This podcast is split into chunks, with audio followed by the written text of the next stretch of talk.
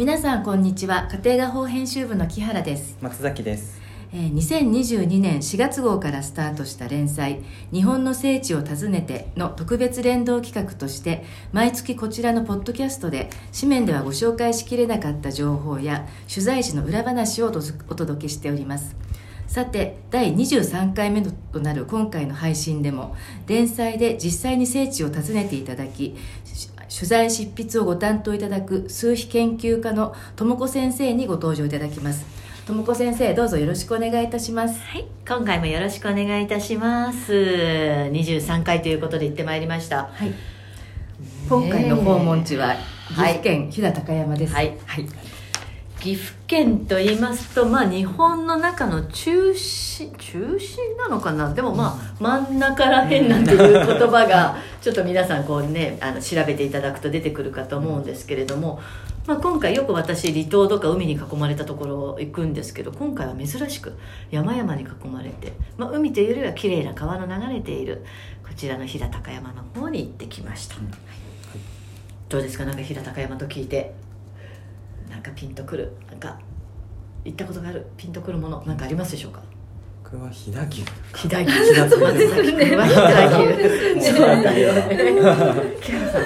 私はあのなんだっけあの聖地巡りの、うん。あれ君の名ははいはいはいはいはい。はいそうですんそうですそれを思い出します。新海誠監督の「君の名は」はい。そうなんですよね。あのなんだろう私の中ではやっぱり飛騨高山っていうこのネーミングがなんかすっごく素敵で、でやっぱりアルプスとかこう山々がなんか綺麗なんだろうなということででただ皆さんアクセスどうするのっていうことは、うん。まあ、ここはねあの聖地の裏話もあるんですけれども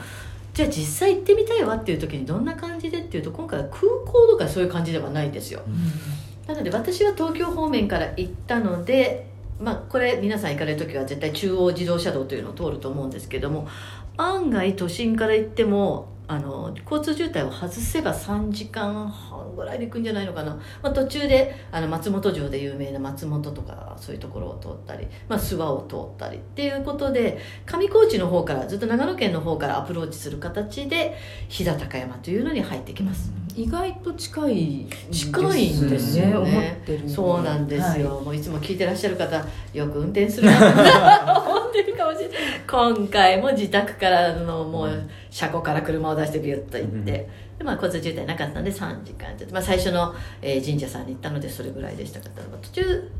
なんだなんかもうひあの上高地とか乗りクラスカイラインとか見るとうわ行きたいなっていうようなだから時間もすごく余裕があるとあと夏の季節ですね、まあはい寒くなってしまうと道が凍ってしまうのでそうするとそういうところどころのなんか展望台とか綺麗な上高地のあたりとかも一緒に楽しめるんではないのかなというのが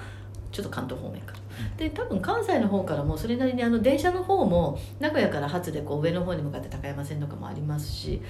まあ、今回後で言いますけれども猛烈観光客の方がいらっしゃったので、うん。そこら辺の出会いとかも想像以上にちょっと楽しめる場所ではあったなというのがあります。はい。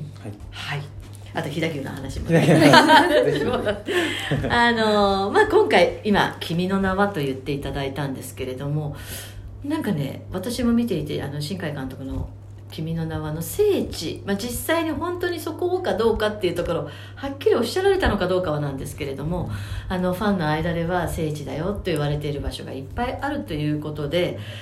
まあ、ただ何はなくとも行ってみたかったのがやっぱり一宮さんはい。はまあ外せないなということで、あの飛騨一宮というのをこれ地元の方はスイムさんっていうらしいんですね。スイムさんスイムさん。水という漢字に「ない」「無」と書いてはい「みなし」とかまあ、あとは水の主の見主の糸を組んでいるなんて言うんですけれども、まあ、水を司る神様というかみなし司るんだけどないの？って感じで、うん。そうスイムさんと言われているみなし神社さん、まあ、そこに向かっていくというので最初こう通ってまして、まあ、ちょっと日和神社さんとかねあのピラミッドがあるよとかそこら辺もあの綺麗なのです。なんだろうなパワースポットみたいなので調べると行けるんですけれども、まあ、まずは一宮であるこのみなし神社さん立派だったんですよ。あこれぞ一宮というはい。やはりあのその昔でいうところの飛騨の国とかどこそこの国という一宮さんってすごくやっぱり境内あの鳥居をくぐってからすごく素敵なのがあったり。あと見落としちゃうこともあるのでなるべく皆さんこの入るところの、まあ、ご祭神が何でとかその神社の言われとかそういうのをよく読んでいただいた上でちょっとねそこに見落としちゃいけないポイント何があるのかなっていうのを探っていただけるといいのかなと思うんですけどこの時ちょうどお休み時なんかそんなに人夕方ちょっと前ぐらいでいらっしゃらなかったんですけれども、うん綺麗でしたね。うん。綺麗ですね。綺麗。うん。あの厳かっていう言葉が一番、なんかこんな可愛いカエルのはい。置物があったり。うん。あと裏手にこう山が山が見えてでもでもどこもそうなんですけれどもなんかこうちょっとこうご近所の方が立ち寄って会釈してこう鳥居の前を通っていくなんていうそういった姿も見えたりなんかしてすごく落ち着いたうんいい神社さんでしたって、うんあの日本ってやっぱりねこういろいろとなかなかこう資源があるんだろうない、まあ、あるないで言ったらないんだと思うんですけど一番誇れるものってやっぱり水なんですよ。水。はい。だからどこに行っても、まあ、弁財天さんもそうだし、まあ、龍神様もそうなんですけどやっぱり水の神様っていうのはすごく、まあ、神社さんとのご縁っていうのはよくあってそういう意味ではこちらのこのみなし、まあ、水務さんっていうところももうここに水っていう字が入っているかのごとく、はい。まあ、その水を配る神様であるよというところで。なんかね行かれてみるとすごい心の浄化にもつながるし、うん。よろしいんではないのかなというふうに思います。でこちらで、まあ、ちょっとプチ自慢なんですけれども、はい。あのおみくじをしまして、はい。送った写真にあったかな、そうなんですよ。以前は私がお話しした中で愛知県今年のお正月あたりに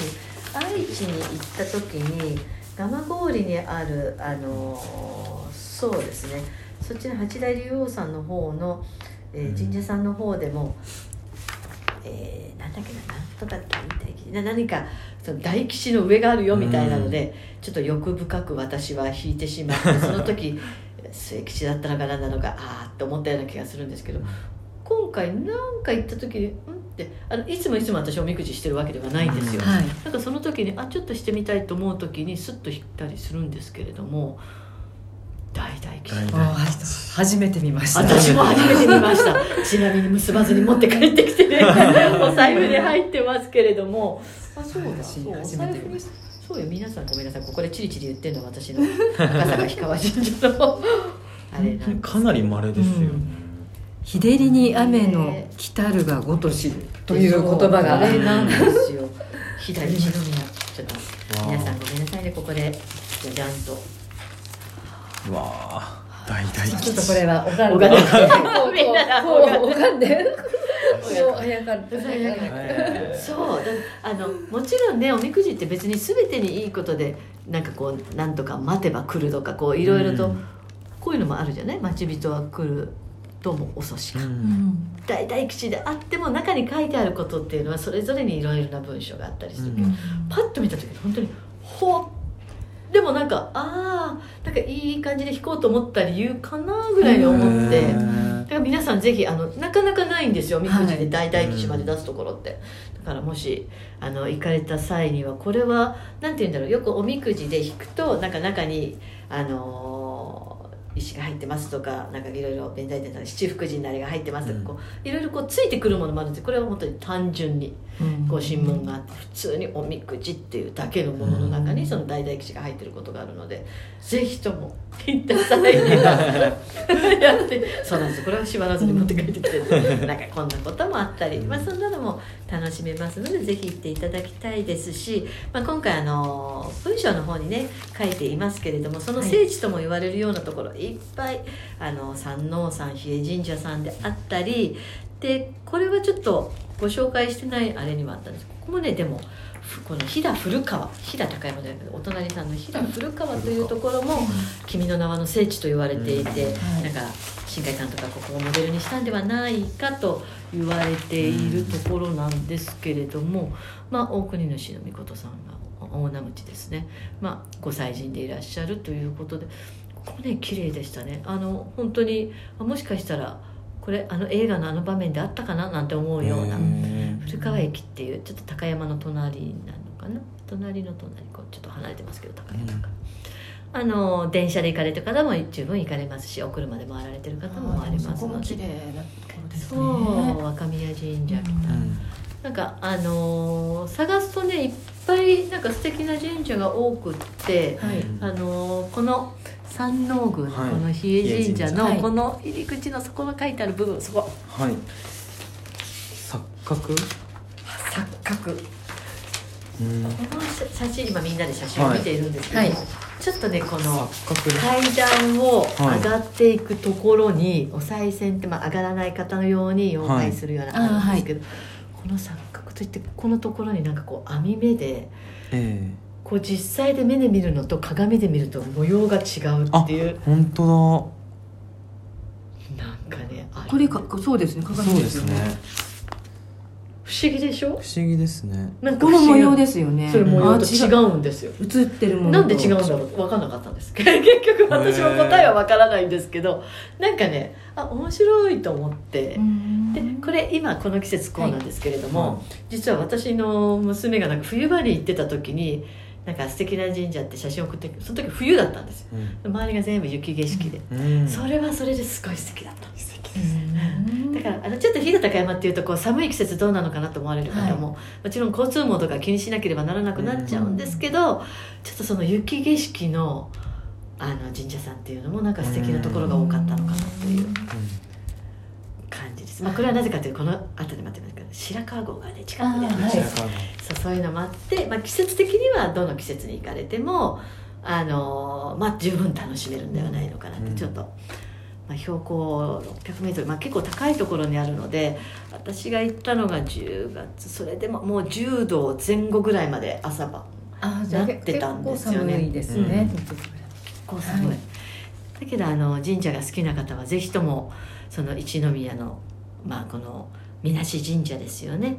これ初日にちょっと2日目にあのしご神体の方のあの暗山の方に行ってるのでその話の前に先に朝一の話もしたかったのでですけれども、まあ、ぜひこの一宮さんにはまず何がなくとも行っていただいて機会があればおみくじを引いていただいてというのがよろしいかなというふうに思います。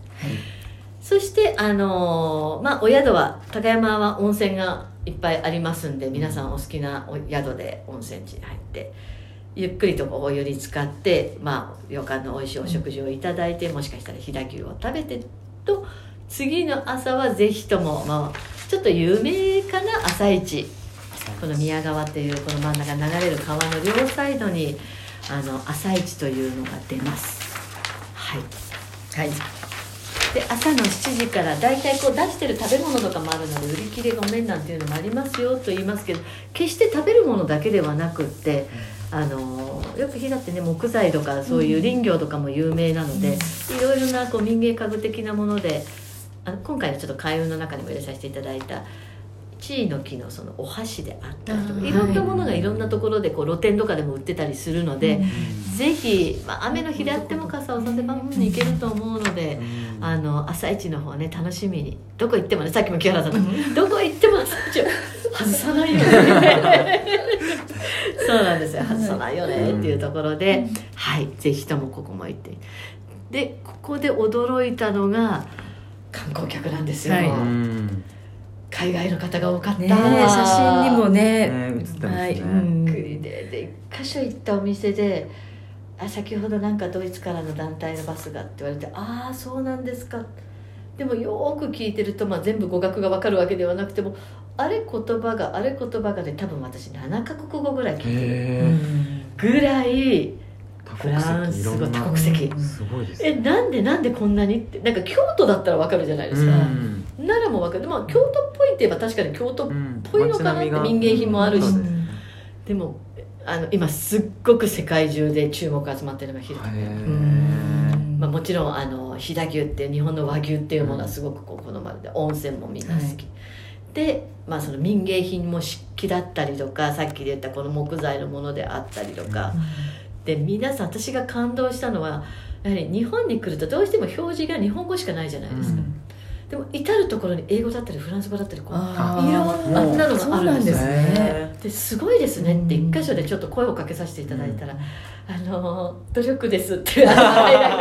ゃっていたけどやっぱり来た時に何かこう自分たちのこの民芸のうん。土地のいいものをお,、伝えしたい。でも本当に多国籍にわたっていて、英語だけではっていう時になんか少しずつ時間のある時にその説明をフランス語とかなっ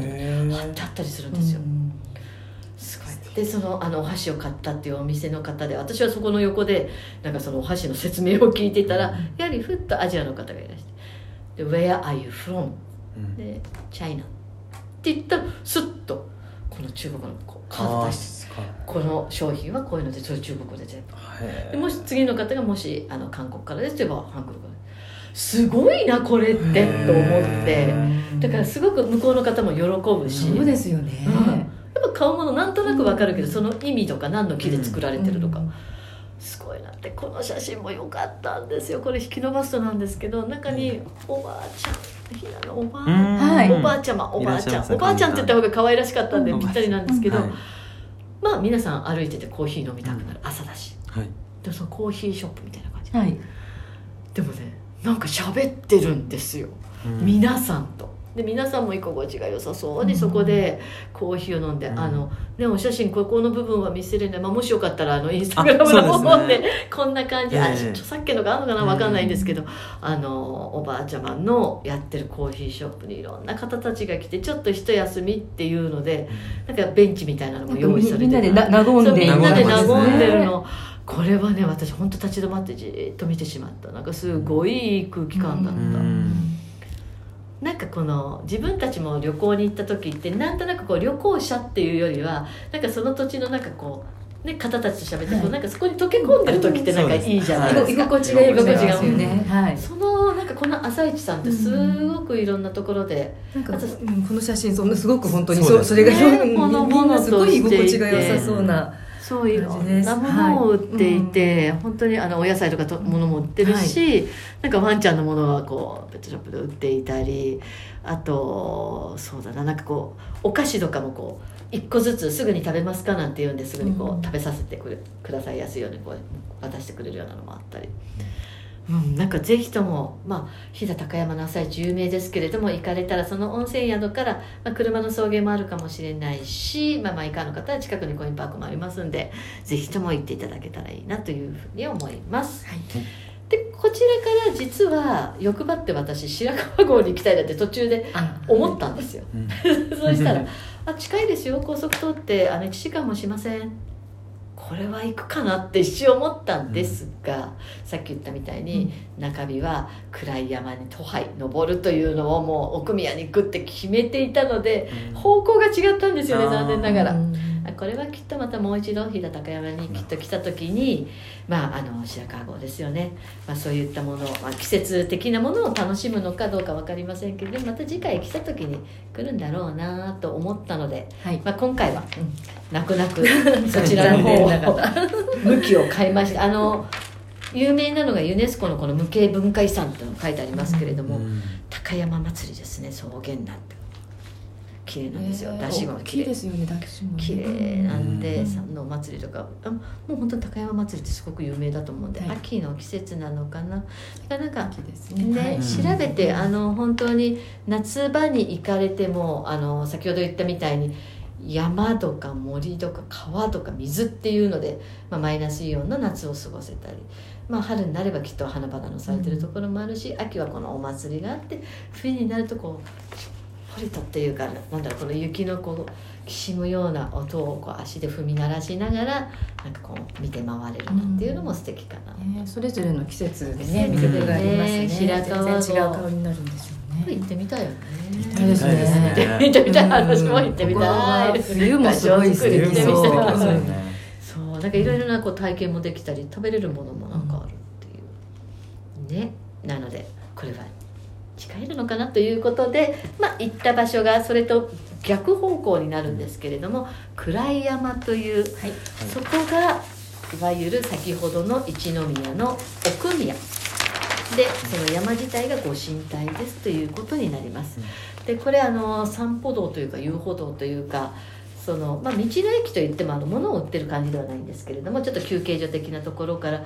時間をかければあの登山とかトレッキングが好きな方だったらずっとこの登っていく道がちゃんとあります。それに登っていただくのもいいんですが、まあ、私はあのレマイカーで行ってたので車でこう何分ぐらい登ったのかな、まあ、結構道自体はすれ違いがちょっと厳しいような感じなんですけどちゃんと行った先に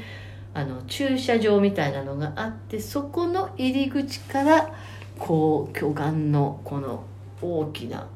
岩がこう次々とあ現れるこれ岩ですね。ああ岩全部。そこに名前もしっかりついて。一個一個。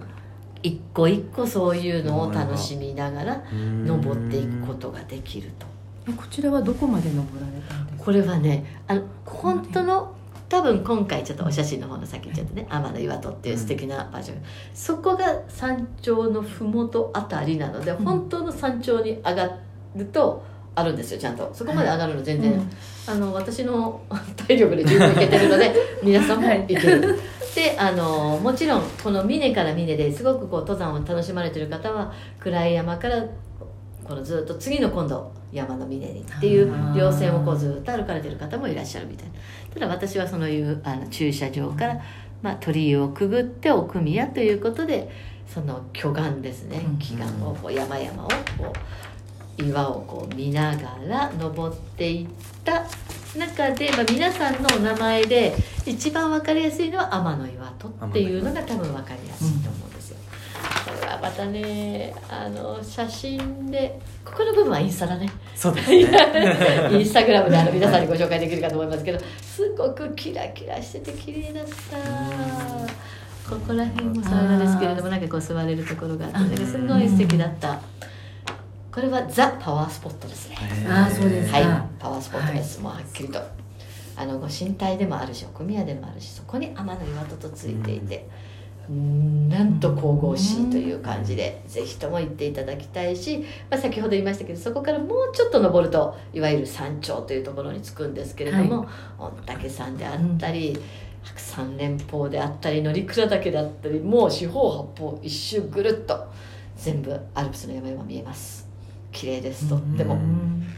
あのお弁当を食べてらっしゃるあの女性の方々のグループは山登ってきてお弁当食べてるんだななんて方たちもいらっしゃいましたし、うん、やっぱり山は見るものだって方もいるじゃないですか。うん。富士山ほら登っちゃうとはい。ああのー。富士山なんですけど、そうでも富士山で見るのがいいよねっていうみたいに。やはりここの頂上、まあ、そんなに大変でなく、まあ、駐車場から行けるとするならばそこから乗鞍岳が見えて御嶽山が見えて白山の連峰の方も見えるってこれは多分絶景だと思うんですよね。でなおかつただの山じゃなくてそれがご神体であるというところからちょっとこうご利益とか、やはり登ると何か浄化とか何かかなっていうのに皆さんにはぜひとも行っていただきたい、うん。なんか本当にすごいパワースポットだって私も楽しみにしてたんですけどお天気も良かったんであ気持ちよく、はい、登ることができておすすめです。ぜひとも行っていただきたいなというふうに思います。はい。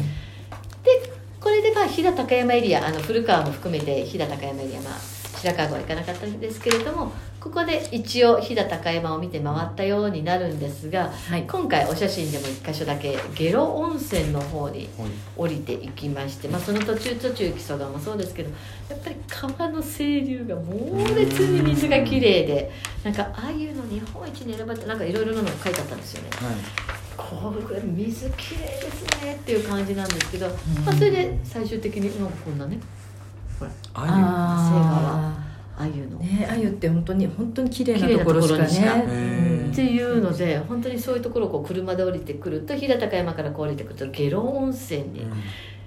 なんかちょっと憧れません？わかんない。私下呂温泉ってなんか憧れる言葉の響きなのか、うん。まあ、中山道先ほども言いましたけれどもなんか中山道っていうのが今海外の方々にもすごくブームで、まあそれが一つにはこういう馬込塾であったりとか、はい。やはり中山道自体のその街並みですよね、それがすっごく美しいということで、まあ、下呂温泉というのもその中の一つになるんですが、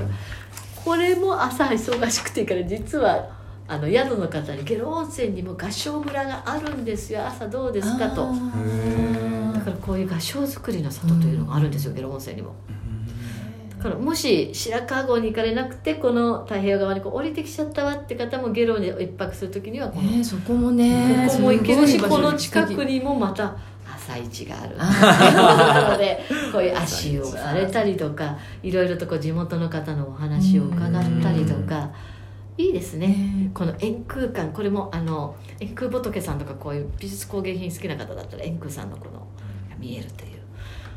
素晴らしいです。あのぜひともこの、まあ、白川郷とともに、まあ、行かれない方も下呂温泉に一泊されてこの合掌村の方でいろんな絵付け体験とかこういった陶芸体験とかも含まれてますのでぜひ行っていただいてもですし、まあ、そこでのんびりした後に中津川とかね、まあ、私はその関東方面東京の方に帰ってくるというので中津川からきっと名古屋方面の方はまたそちら、はい。関西方面の方はそちら、あともともと北陸の方から来る方はそのまま白川郷から上に抜ければという。意外と岐阜ってそれぞれにうん。なんかアクセスするのかなっていう感じが私はしたんですけれども、まあ、私は戻るのが関東方面でもう一度やはり諏訪の方に戻るっていうのがルートだったのでその後ぶらり中津川岐阜県ですね。はい。あとは恵那峡という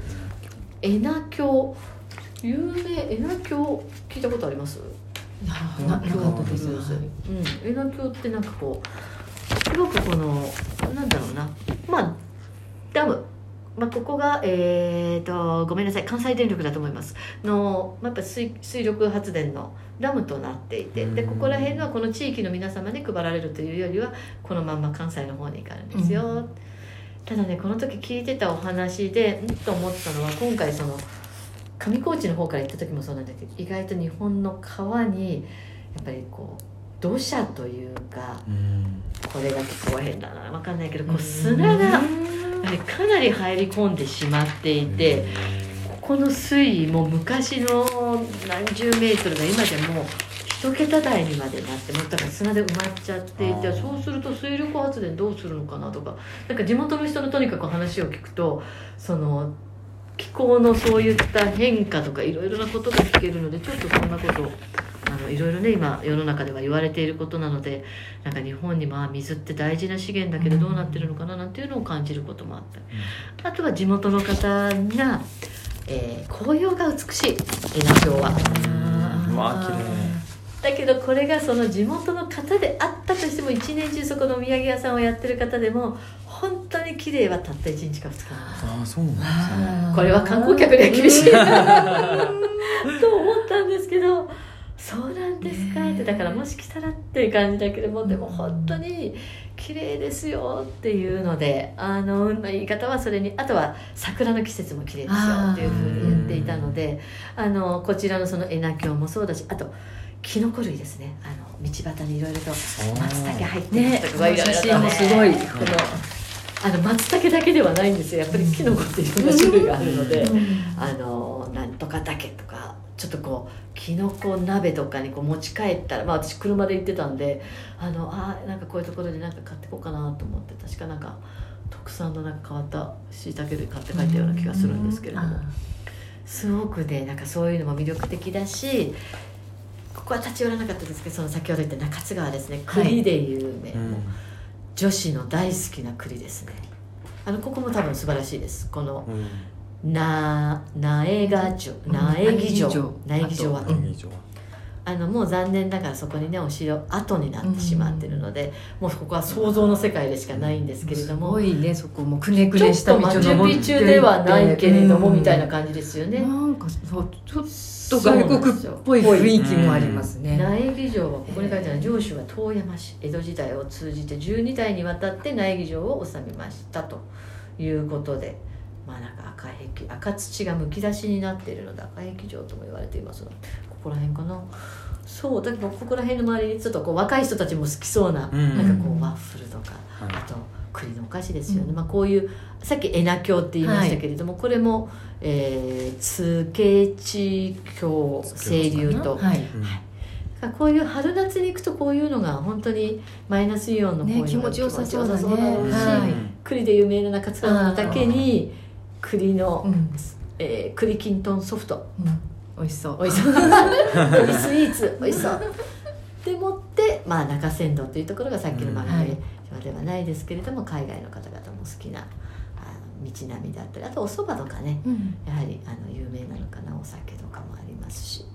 まあ、本当にいろいろなことを体験したりあのウォーターアクティビティなんていうのも池とかかあの川とかあるのでできますしあのぜひとも皆さんその「君の名は道なんだ聖地のスポット」あとは本当にパワースポットと言われるみなし神社さんとか暗い山に渡拝されてるのもそうだし、あとそういう世界遺産的な白川郷とかに行かれたりあと温泉でゆったりなんていうのもできますんで岐阜を満喫していただいてあとそこから多分皆さん戻る時の道すがらにきっとまた何か、はい。私はその後諏訪とかをゆっくり回ってまたあの諏訪大社さんとか回って帰ってきたので、うん。そのアプローチするところにまた何かがあるということで、うん。岐阜ってやっぱりそういう土地柄だったんだなというのがありました。なので、はいぜひとも皆さん機会を作って行ってみてください。はい。ともこ先生、今回もいろいろとお話をありがとうございました。紙面だけではなくこちらのポッドキャストで音声も聞いていただき聖地を訪れた気持ちになっていただけると嬉しいですね。連載はあのこれからも続いてまいりますのでぜひ次回もお楽しみにしてください。それでは皆様ありがとうございました。次回もお楽しみに。ありがとうございました。